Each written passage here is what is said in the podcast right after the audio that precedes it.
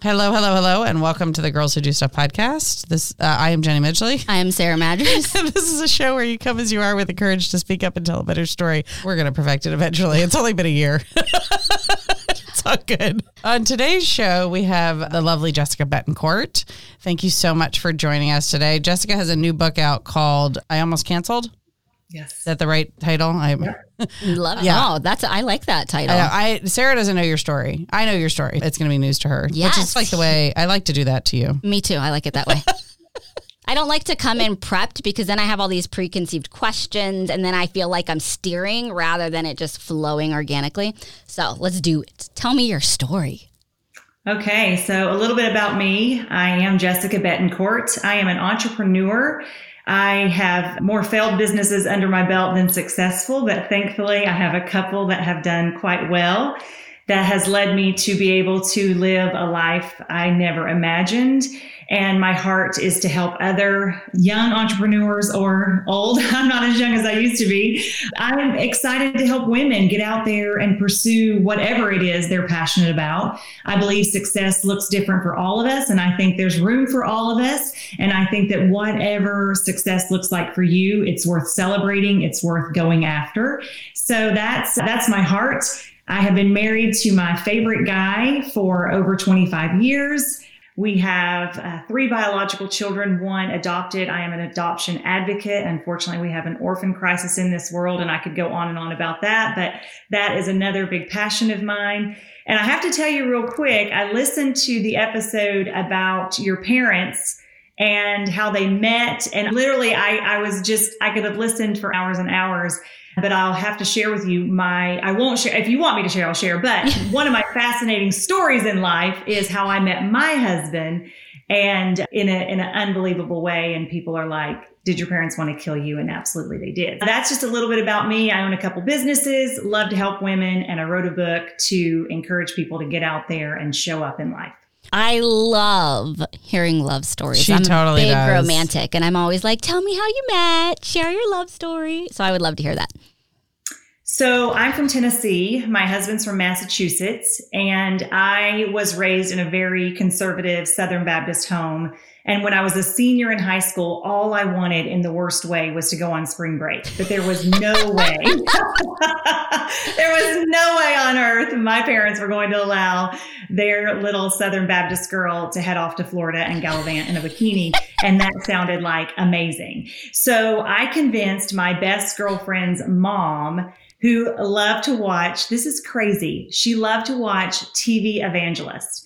And one of them happened to be in revival in Florida. And I said, we should go. The universe go." meant for And you to go like, to Florida. go?" I'm like, yes. So I went on spring break to Florida. And every day at four o'clock, after gallivanting on the beach and having a great time, she would make us put on dresses and go to revival. well, one day, true story, true story. Like I'm a senior in high school, I'm 17, and I'm like on the beach of Florida. And four o'clock, she'd say, "Girls, get your showers, get dressed. We got to go to revival."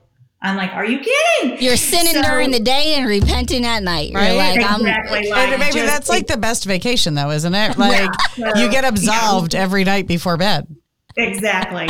So, anyways, one day I'm walking down the beach. This tall, gorgeous fella starts talking to me. He made fun of my accent. I'm like, oh, you're so dumb. Why would you make fun of a girl's accent? Because I'm Southern. And this other cute little nerdy fella walked up and said, I love your accent. And we chatted for a little bit there on the beach, not very long, and parted ways, met up that evening, played volleyball on the beach, that sort of thing. Anyways, exchanged numbers and dated long distance for four years. Wow. And I ended up marrying this boy that I met just happen chance on the beach my senior year of high school when I was 17. So there's a lot more details to the story, but yeah, I went to revival and met a boy on the beach and married him.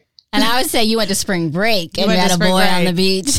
Yeah, well, that's what he likes to say. He's Right. like, spring break 91, baby. And I'm like, it was hardly spring break the way people think of spring break. So, Right. And that's what you tell your kids, right? You're like, I met daddy on revival. Yes. That's where I yes, met daddy. Yes. And that is what you're going to keep in your mind. yeah, yeah. Now, had he been there, he would have been on the back row. I promise you. He wouldn't have been where I was sitting. That's funny. That's funny. I love it. So tell us about how the how you got the title for the book. I almost canceled. Yeah, so I would say I took a pretty non traditional path. After meeting my husband, I did move across the country following him, and my parents cut me off financially. And so I literally just had to figure out how to make it in life. And I went to seven colleges to earn one bachelor's degree. Five of them were community colleges because that's all I could afford. I worked every minute my eyes were open just to put chips and salsa on my dinner plate each night. I was literally just broke. But I had social anxiety and I had a lot of fears that I wasn't good enough. I wasn't smart enough. I didn't have a fancy degree. I didn't have a lot going for me. And so I would have all that weird anxiety, those crazy things that we tell ourselves in our head. And I just kept showing up, even when I felt undeserving, even when I felt unworthy, even when I felt stupid, I just kept showing up. And so over the years, I taught myself ways to just show up even when fear was telling me to stay home. But I almost canceled every single day of my life. I Mhm. almost canceled every time something felt bigger than it should, harder than it should. And I'm just so grateful that something was instilled in me as a child to show up, at least try. It, Mhm. it's never going to hurt to at least try. And I failed. I made a lot of mistakes along the way, but thankfully I, I kept showing up. So I wanted to cancel. There are days I still want to cancel, but I have a no cancellation policy in my life and I show up. So that's Love where I got that. the title Yep. of the book. Yep. I love A that. no cancellation policy in my life. hmm Yeah. Show notes. Yeah.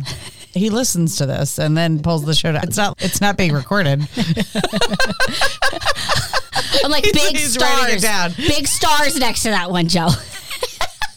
Honestly, it's so funny because so many people will cancel. And Mhm. I just, I literally, I think by having a no cancellation policy, I've trained myself not to even put things on my calendar that I might dread. Oh, I Yeah, like I like that, too. Yeah.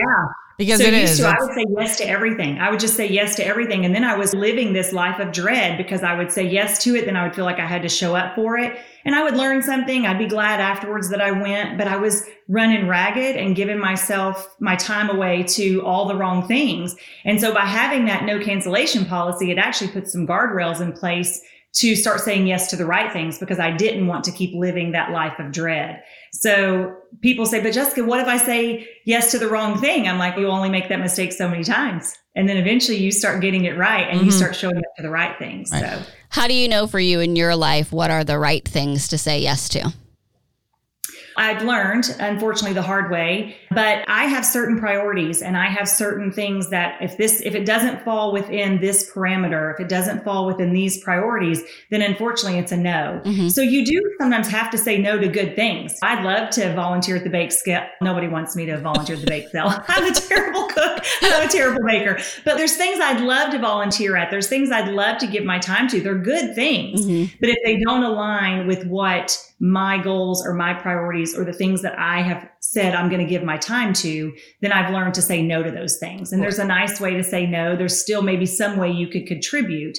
But I've just learned that if it doesn't fall within what I'm working on in my business, what I'm working on for my family, or aligning with my faith, then I, I have to say no to it, even Mhm. if it's a good thing. But I've learned to do that. Yep. Love it. How do you say no politely?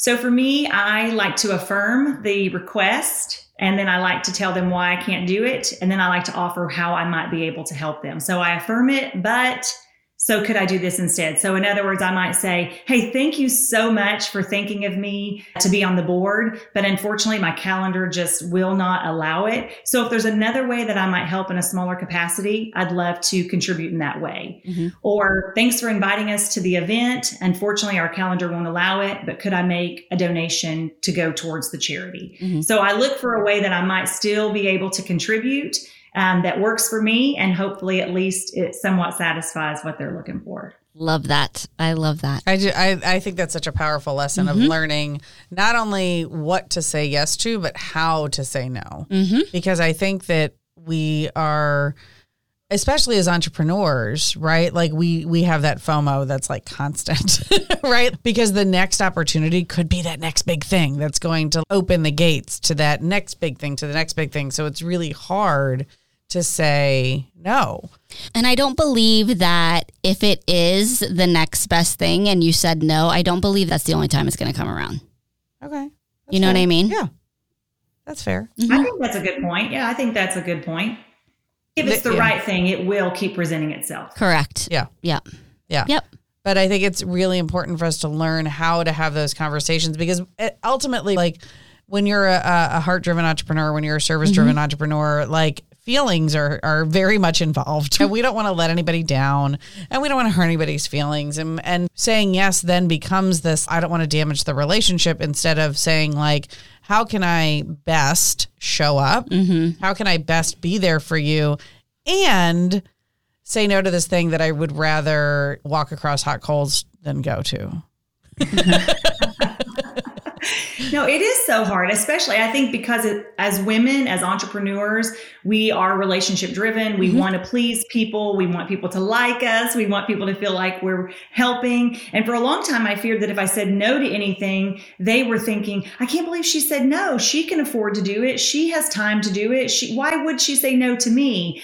But I just learned that unfortunately they can think whatever they want to think. I know if I say yes to everything, then I'm going to end up saying no to really more important things. And that's what I was doing. I was Mhm. saying no to my family. I was saying no to things that my children needed because I was so busy trying to please everyone over here. Mhm. So it is a hard lesson to learn, but I think the earlier you can learn it, the better off you're going to be. And what I've also learned is that when you put those parameters in place and you have those boundaries, people actually appreciate it and respect it. And all of a sudden, you don't have that same weird dialogue. or Yes, it's trying to push clean. you or It is. It's clean. Yes, I it think- keeps it clean. I yes. think it helps people. Like honestly, like I think this is multi-layered, right? Like I think that part of it is that it actually does. It inspires people Yeah. Mm-hmm. who are like struggling with their own boundaries to be like, "Ooh, if she can do it, yeah, totally. then I can too." And it also, I think it awes some people of like, how? What do you mean? That's possible?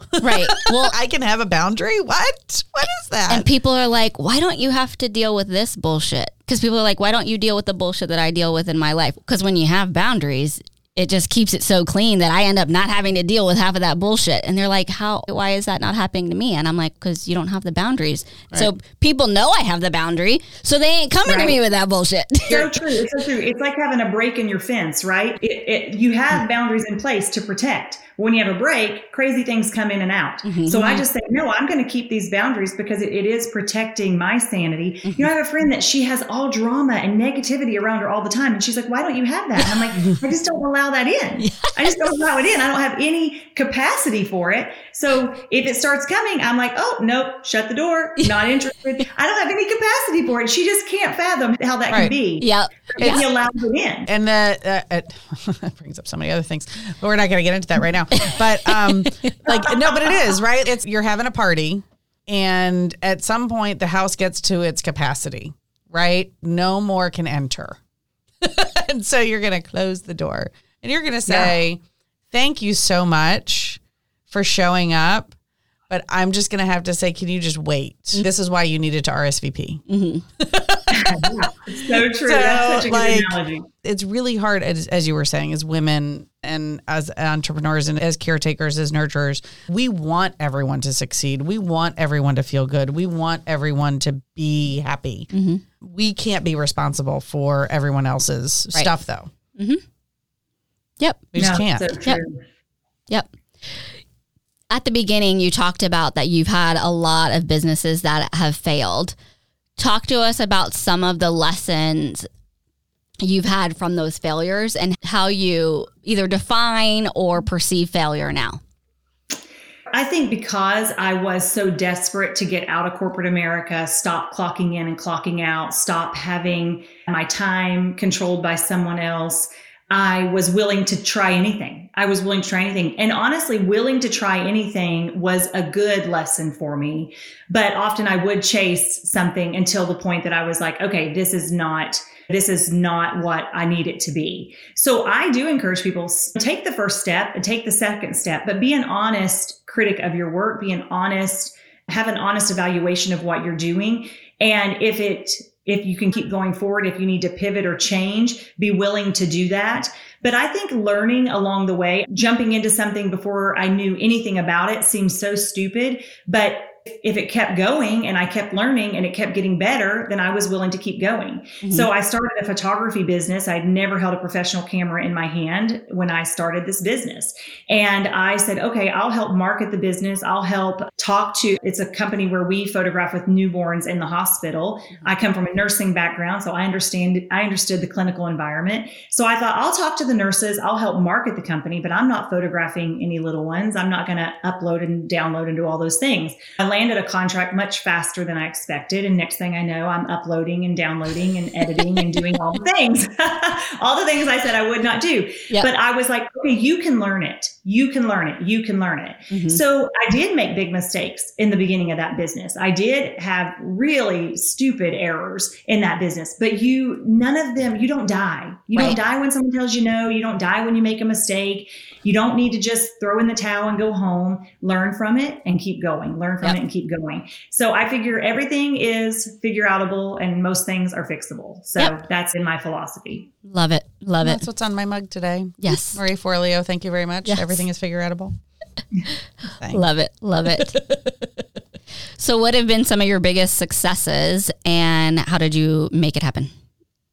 So thankfully landing that job or that business, it was an idea of someone else. It was not my idea. It was a girl who was a photographer who needed someone like me to help understand the clinical environment. So that was my first real success in business. When I started that business, I had no idea where it was going to go. I really wasn't even super reliant on the business but my husband lost his job and we found ourselves needing to put food on the table. And so I got real serious about that business real quick. Mm-hmm. So we, through the partnership of other people, helped grow that brand to a national brand in 42 states. And I'm just so thankful that was something that I was willing to say, Hey, I don't know anything about this, but I'll give it my best shot. Mm-hmm. Um, from there, I started something very unconventional, which will raise some eyebrows here, but I stumbled upon a direct sales business. Mm-hmm. And I've been asked to be a part of direct sales in multiple capacities. And I was like, absolutely not, never. I'm not going to be one of those girls because I had some unfortunate situations around mm-hmm. that.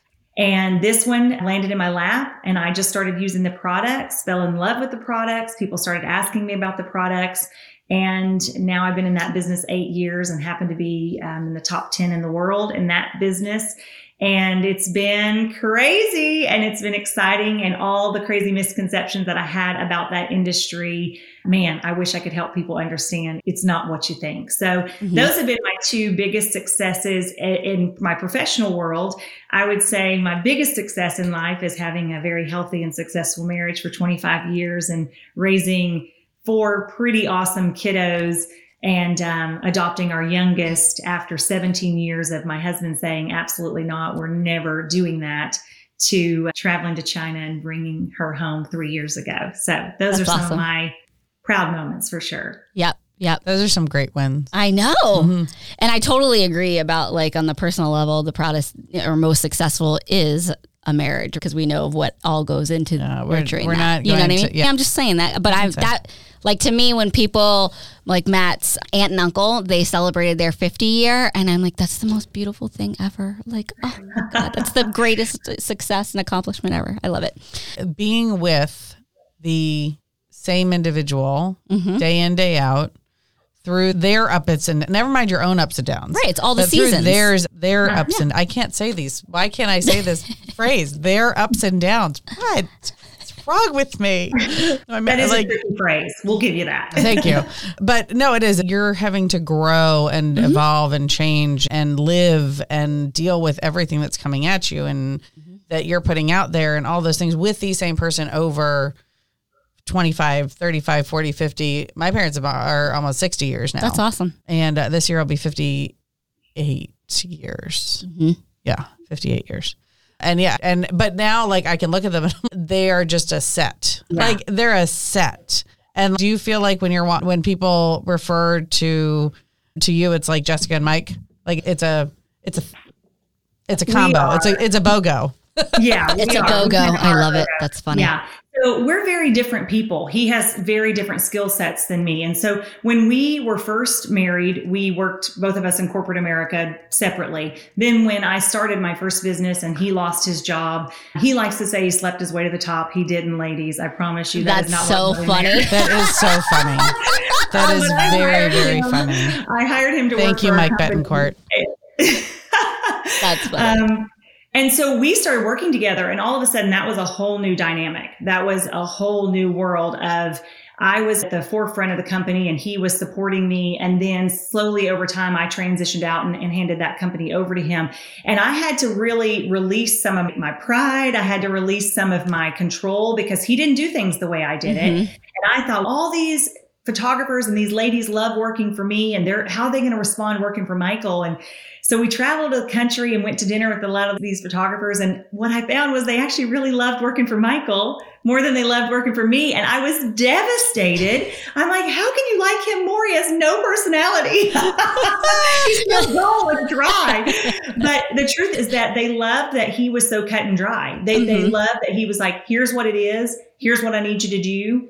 You made a mistake. Don't do it again. No problem. Let's move on. Right. And me, I was all the fluff. Oh my gosh, you're so great. And that was so good. And oh, don't worry about it. Don't worry about it. And behind the scenes, I was fixing their mistakes. Well, nobody Mm. likes that. Yeah. People don't like to be undermined. People don't like to not know where they stand. Yep. So what I found is they actually enjoyed working for him more. And I was, but it taught me so many lessons in leadership. It taught me so many lessons how I move forward into my next business and I lead a huge organization there. Yeah, it is interesting when you're married and you work together. There's a lot. It's hard, but I just choose every day, even though he's a real pain in the butt some days. Yeah. Yeah. he would say I am. But I just I love him and I just really enjoy him and, and we've just learned to to complement one another. Yep. So you said that you're up to uh, top ten in the the current business, and that was the first thing I thought. I was like, in order to get to top ten, you have to be like having some certain attributes and a level of leadership, like a supreme level of leadership. So can you talk to us about that? Yeah, so I would tell you that I never set out to to grow that business eh, to this capacity. I never set out I want to be a top leader. I want to achieve all these things. But what I always have tried to do is I want to lead and empower other people. I don't want to build followers. I want to build other leaders. Mhm. And by taking that approach rather than trying to make myself the lead dog and everyone following me, I quickly got some great other leaders empowered and built them up and helped them set out on their own path. Yeah. And I'm so fortunate to have really strong leaders on my team. And I have been a leadership mentality of you do the right thing regardless of the outcome and you do the right thing regardless of how people respond. And so if I could just stay on that mentality that I wanted to serve others, I wanted to help others, I wanted to see other people succeed, I wanted to see other people grow, I was going to show up and do the right thing regardless of the outcome. And just by doing that, it was amazing how it did just organically grow. And Mhm. it has been so beautiful to see so many amazing women just rise up and lead their own organizations and rise up and make changes in their household. And it's just been a beautiful journey honestly to get to to just encourage and support these women and honestly honor their success whatever it is. For some Yep. people it is career wages. For some people it's closing a gap in Yep. their household where they're not struggling to pay for their child's medication or struggling to pay for a vacation or whatever Mhm. and to, to be able to celebrate all those different successes has been honestly a beautiful journey. And I love how you so articulately define like the difference between the old school armored leadership of do what I say. That's like the followers, right? Where it's that power and control of I'm up here and so you do what I say, fall in line, followers. Versus what we know to now be the daring leadership if where I'm going to create fellow leaders and where we are a We're team and we're going to rise together. Exactly. And I think what people, because I know that I've experienced this even in my own team, where they at first get really confused of, wait, You mean you just don't want me to fall in line? You're like putting, you're investing in me and like empowering and equipping me. Mm-hmm. And it catches them off guard. It makes things so much better because your life is so much easier when you have all these leaders who are leading and then you just get to hang out and support and nurture them and invest in them versus you're the leader and you just have followers that you have to manage all the time. You know what I mean? So Well, it's, it's the difference between leadership and management. exactly. Mm-hmm. Yep. No, Love it's it. so beautiful. Yeah, I love that. I, I'm I feel so fortunate to get to see so many people rise up and come into their own and Mhm. recognize their capabilities and recognize their own leadership style. It's really been a beautiful journey. hmm What have you found to be the coolest thing about rising to that level of leadership in your company and being able to take this next step and now bring your message to the world?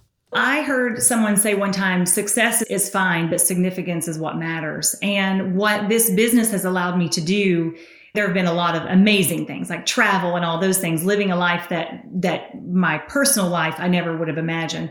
But to be able to support adoption the way we've been able to support adoption, to be able to start a foundation and help other families. I'll quickly touch on adoption because it's such a passion for me. People turn back from adoption because of finances. We Mhm. have a big community of people that would raise their hand and say, I'll take a little one in my home, but financially it's expensive to adopt. They can Mhm. afford to raise them, they can't afford the financials Yep. up front. Yep. So we started a foundation to help people afford to adopt. And we've been able to help many families over the last eight years. And that is just the biggest blessing that I never saw coming. Mhm. I didn't imagine it. I didn't dream it up ahead of time. I just, as the business started building, we started being able to do that. And by doing that, it was leadership by example that now I have a girl on my team who she visited Sierra Leone and she adopted a little one from there. And she's now encouraged other people to adopt little ones from there. And she's on the board of an orphanage there. And just, it's been amazing to just watch how your act of obedience and generosity has even been trumped, if you will. Like someone has gone out and done bigger and bolder. Mhm. And you just know that you were a small piece in encouraging that. And gosh, that's been exciting. And it's not just been adoption, it's been all kinds of amazing ways that people have learned to serve through through being a part of it and it's been really pretty Wellforce, offering business consulting and IT solutions for your hybrid workforce. Do you need business process evaluations and solutions to streamline your workflows? A technology assessment, including security and managed services to optimize performance, or solutions to create a seamless hybrid workplace experience? If that's you, Wellforce has a growing team of affiliates to support your organization's move to hybrid. Visit wellforce.ai today. It reminds me of something I heard on a podcast recently where he said money without compassion is irresponsible and abusive. Compassion without money is just sentimental and feeble. And I was like, oh, That's very snap. powerful. hmm Yes. wow that's convicting for sure yeah I like Yeah. that. I was like, that's some mm, some knowledge being thrown right there. That was, and the fact that you took it away hmm with you, you wrote it down, you brought it, and and it just something that Jessica said was like, "Ooh, let me Mhm. pull that up," and now it's going to be out there for. That's Yep. the ripple effect. Exactly. That's why we do what we do. I love the ripple effect. It's We my do. favorite thing in the world. Love it. I love it. What do you Um, What do you feel like gets people stuck in the first place? People have a lot of self doubt. I think we're living in this crazy social media world right now where everyone is looking at this highlight reel. They're looking at what everyone's doing and they think somehow there's, they've got some magic bullet or they've got some secret sauce that they must not have within themselves. So I think people are living with self doubt. I think they're living in a place of fear. I think so many people are afraid of making a fool of themselves. They're afraid that uh, I was listening to a, a group of ladies yesterday. They were all attorneys and they're all miserable in their position as Mhm. lawyers. And they're like, but I couldn't turn back because I'd already completed two years of law school and I had to complete that third. Or I couldn't, after I got that first job in law, I couldn't decide then I really wanted to be a macrame artist because my parents were like, you're not going to sit and twiddle yarn all day. Right. You know, you've got a law degree, right? And the truth is, You're she a wanted hundred to thousand fly. dollars in debt. And You like- gotta make that money back. And, right? And like we're sitting here going, and I guess we, not I guess, we do use our degrees on the regular, but we but don't of do what we set out to do. Well, and it's making me think of a good friend of ours who I love and adore deeply, and that was that's her journey. So she went to law school, went to Campbell, mm-hmm. did family mm-hmm. law, had her own practice, and it came to that point where she's like, "Wait a minute! In order to do that." I'm not home with my child. I'm not like it, it was robbing that, but it was that pressure of my parents paid yep. for law school and yeah. am I doing a disservice by not uh, following through with that, mm-hmm. yada, yada, yada. And she started out with RNF and then that has exploded for her and she was able to close her private practice and now does amazing things in the community. And I see her so much more lit up now mm-hmm. than if she would have stayed in doing family law because she felt I have to do that in order to, that was the road I chose and I have to like stick with it. And it's looking at it from the perspective of I have skills and I have strengths mm-hmm. that can be applied to different things. I don't just have to be the job. It's that I don't have to be this is who I am and this is what I have to offer. So let me see where I can fit versus I went to school and now I have this job and I have to stay in it because that's a great, that's I was told. great point. Yeah. Well, thank you. Sometimes great I have point. good ones. Because I love that because I think people get so hung up yeah. on that of I made this commitment, I have to follow it all the way mm-hmm. through. And then they end up robbing themselves and their family. And they're mm-hmm. miserable. Mm-hmm. And it's instead of looking at I made this commitment, it's I made the commitment to myself. Right. These are the strengths that I have, and I can use them in five, six, seven, eight, nine ways. You know what I mean? I, I feel like we just went full circle because that goes back to what we were talking about with boundaries at the beginning. If you have those self boundaries, if you have that self awareness to say, I'm going to tolerate and this for myself because it's what it's in alignment, and I'm not going to tolerate this part because it makes me feel like shit. Mm-hmm. right? Like basically, yeah. I'm going to have those boundaries within. I can honor my strengths in a different way that is also honoring my boundaries. No, I think that yes, that's exactly right. That's exactly right. It is it's honestly what well, I think it's amazing if you look at society when you meet unhappy people, it's because they have fallen, they've caved to the pressures of society. They've mm-hmm. caved to this is the normal path. This is what I'm supposed to do. And if I don't do, and that's exactly right. They've chased the wrong rabbit for so long that they yep. don't know how to reverse course and, and go to something that's going to be fulfilling and enjoyable to them. Mm-hmm. And then yep. they're miserable. And it makes me think of people don't know when they're trapped a lot of times. They don't know they're trapped until they get free. And then they're like, oh my gosh, I was trapped that whole time. And so it's really understanding of, hey, I can write my own permission slips. And if I don't like this permission slip that the world has been teaching me, I can tear that mess up and I can write my own permission slips. Yeah. Right. And I think that happens because of who they spend time with. Agreed. Oh, yes. Agreed. Yes. yes. That happens because of who they spend time with. Because if they're surrounding themselves with the wrong people, they will just stay. They don't even know they're stuck. Yep. Because yep. it's become the norm of that lunch group. It's mm-hmm. become the norm of that Friday night drinking buddy. It's become the norm of that group to just wallow and, yep. and be miserable together. Oh, yeah. yeah. So, oh, yes. Yeah. So I know a huge part of your story is the people that you chose to grow to bring along with you to grow with. So, like, how did you know, or did you know that they were the right people at the time? Or was there something that was just like, I'm going to invite this person and see what happens? No, I would tell you I didn't know. I didn't know because I think that you can dream for other people, but it doesn't work. You can want for other people, but it doesn't work. If they don't want it, you cannot give it to them on a silver platter and and they'll take it and work with it if they don't really want it. Mm-hmm. So I don't think I did know. I think that I was like, "Hey, here's what I'm excited about. Here's what I'm doing. Man, if you want to be a part of it, I'd love to help you any way that I can." And some people caught the vision and ran with it. When things get tough, that's what that's when the cream rises to the top right yep. that's when you see the people who've got the grit who've got the resistance who've yep. got the resilience yep. to stick around and i've got some really good leaders on my team that man they have stuck through tough situations in their personal life tough situations in their business and then you've got girls that man they're just amazing on so many levels but yet when things got tough they retreated back to the norms of society. They retreated mm-hmm. back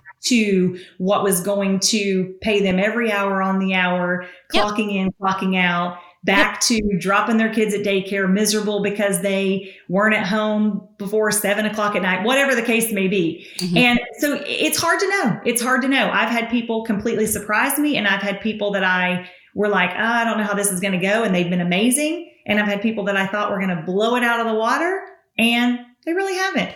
So right. for me, I'm just, I'm willing to talk to anybody. I'm willing to work with anybody. And if you want to run, I'll run with you. If you want to walk, I'll hang around there too, but I won't just stand still. I won't wallow with you. I won't. Stop. Yes. There. I yeah. love that. Yeah. Yes. I feel like there should be like trumpets right now, yes. like blasting, like yes, because I'm like, oh, yes, that yes. is exactly like you like put to words what is in our hearts. Yes, it makes me think of. I just had this conversation with my client yesterday, and it it, it, what you're talking on makes me think of what we spoke about is chaos theory, right? Is when you're when a opportunity is presented to you, a big next level opportunity, chaos is going to happen oh, yeah. because that's the law of polarity. And so people are either going to be like, oh, skirt, and retract in the chaos of, oh my gosh, I'm going to, you know, retract, or they're going to hide. And so if it was, hey, my next up level is my goal is 10K, and then chaos hits, and they're like, "Oh, that was too big. I'm going to make it go back down to 5K because the chaos is happening, and I got to give that attention." And we're not talking about miles run, or kilometers run. We're talking about ten thousand dollars versus five thousand yeah, right. dollars. We have to clarify so they when retract, Sarah speaks. She's talking about money. Retract and make it smaller, or they just completely throw their hands up and give up and hide from the chaos and like the whole ostrich shoving their head in the sand. And like you said, the cream rises to the top, and it's well, okay, knowing that this is the process mm-hmm. of this is the process of chaos is going to come. And it, that just means I get excited now instead of being like, "Oh shit, chaos is here." I do have that moment. Right. I, let's not. Let's, let's not. Just be let's real, be real. Right? I have that moment, but then we're not that, over here thinking that like all 24 7 unicorn shit glitter yeah, on no. us. That's not how we roll. But once that happens, I go, oh shit, this is the chaos. Yeah that means that something it's big's that about to happen. It's that awareness, uh, that next level awareness of you can actually step back and say, okay, this is what's supposed to happen. Correct. And I, it's just whatever is being thrown at me, it's supposed to be thrown at me, and then I can move through it to the next. I just have to keep following. So and that's why I'm bringing it up is because people yeah. think this is, a, and I've been that person where I'm like, the chaos is here. Is that a sign from the universe that I'm not supposed to be doing this? And I'll second guess yeah. my purpose. And it was before I knew yep. the process that is chaos theory. And now yep. I'm all like, Yay! Something Let's extraordinary dance. is coming. Let's have a dance party in the chaos.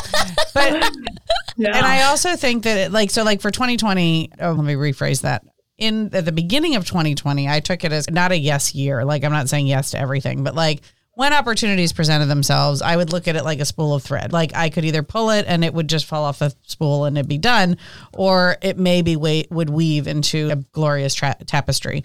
And then COVID hit.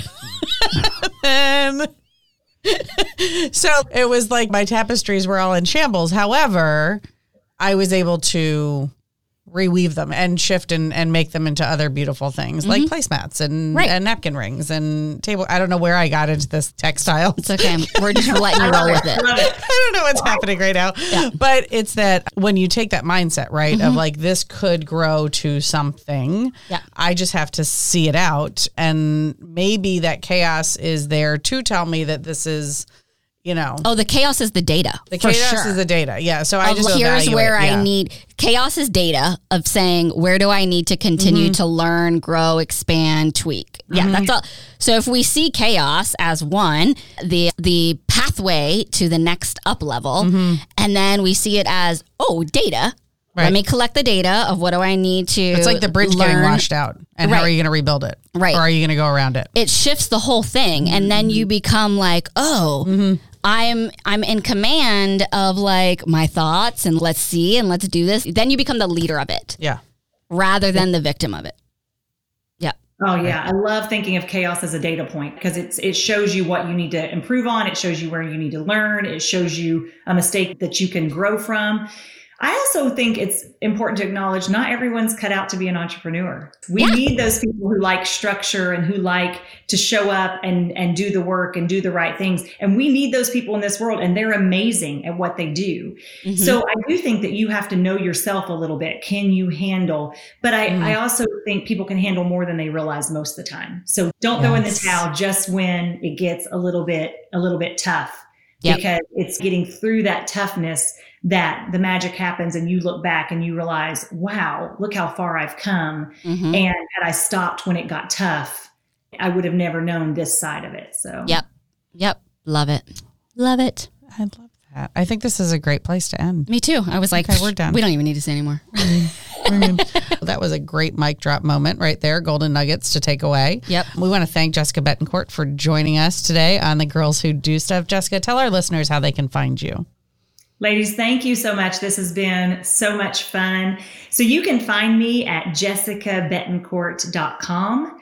Obviously, you can find me on Instagram, jbetancourt1. You can find me over on Clubhouse even right now, which has been fun. And you can find me on Facebook as Jessica Betancourt. And if you're looking to get a hold of my book, it's on Amazon, Barnes and Noble. And if you like this crazy voice of mine, you can get it on audible.com. So thank Love you so it. much, ladies. I love We that. love your accent. Oh. So that boy on the beach didn't know what he was missing. Connect with us at girlswhodostuff.com. Subscribe to our email list for fun announcements and leave us a review. It helps other people find our stuff. We would be so grateful to you for taking those actions so we can get this out into the world and change more lives. I am Jenny Midgley. I am Sarah Madras, And you do you, boo. We love making this stuff for you. You can help us out by subscribing to this podcast and follow us on social media.